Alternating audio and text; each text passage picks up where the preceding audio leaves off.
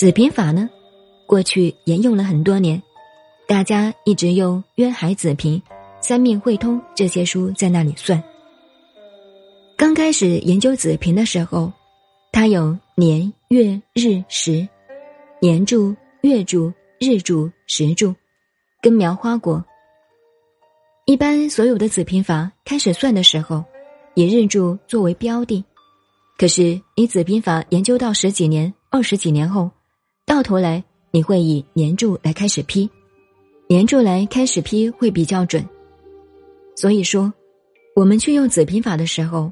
算出来的东西也是同时间出生的人都一样，你算的流年再怎么样，可是同时间发生的事情就不一样。还有第二个缺点，算出来有问题的时候没有办法化解。现在社会上只有两派人，一派说命就是命不能解，这一派我给他一个评语，叫做心肠好，书读的不够。各位都是读书人，我请问各位一个很有逻辑的问题：我们人类不会发明一个东西没有作用。算命如果不能解，那算命干嘛？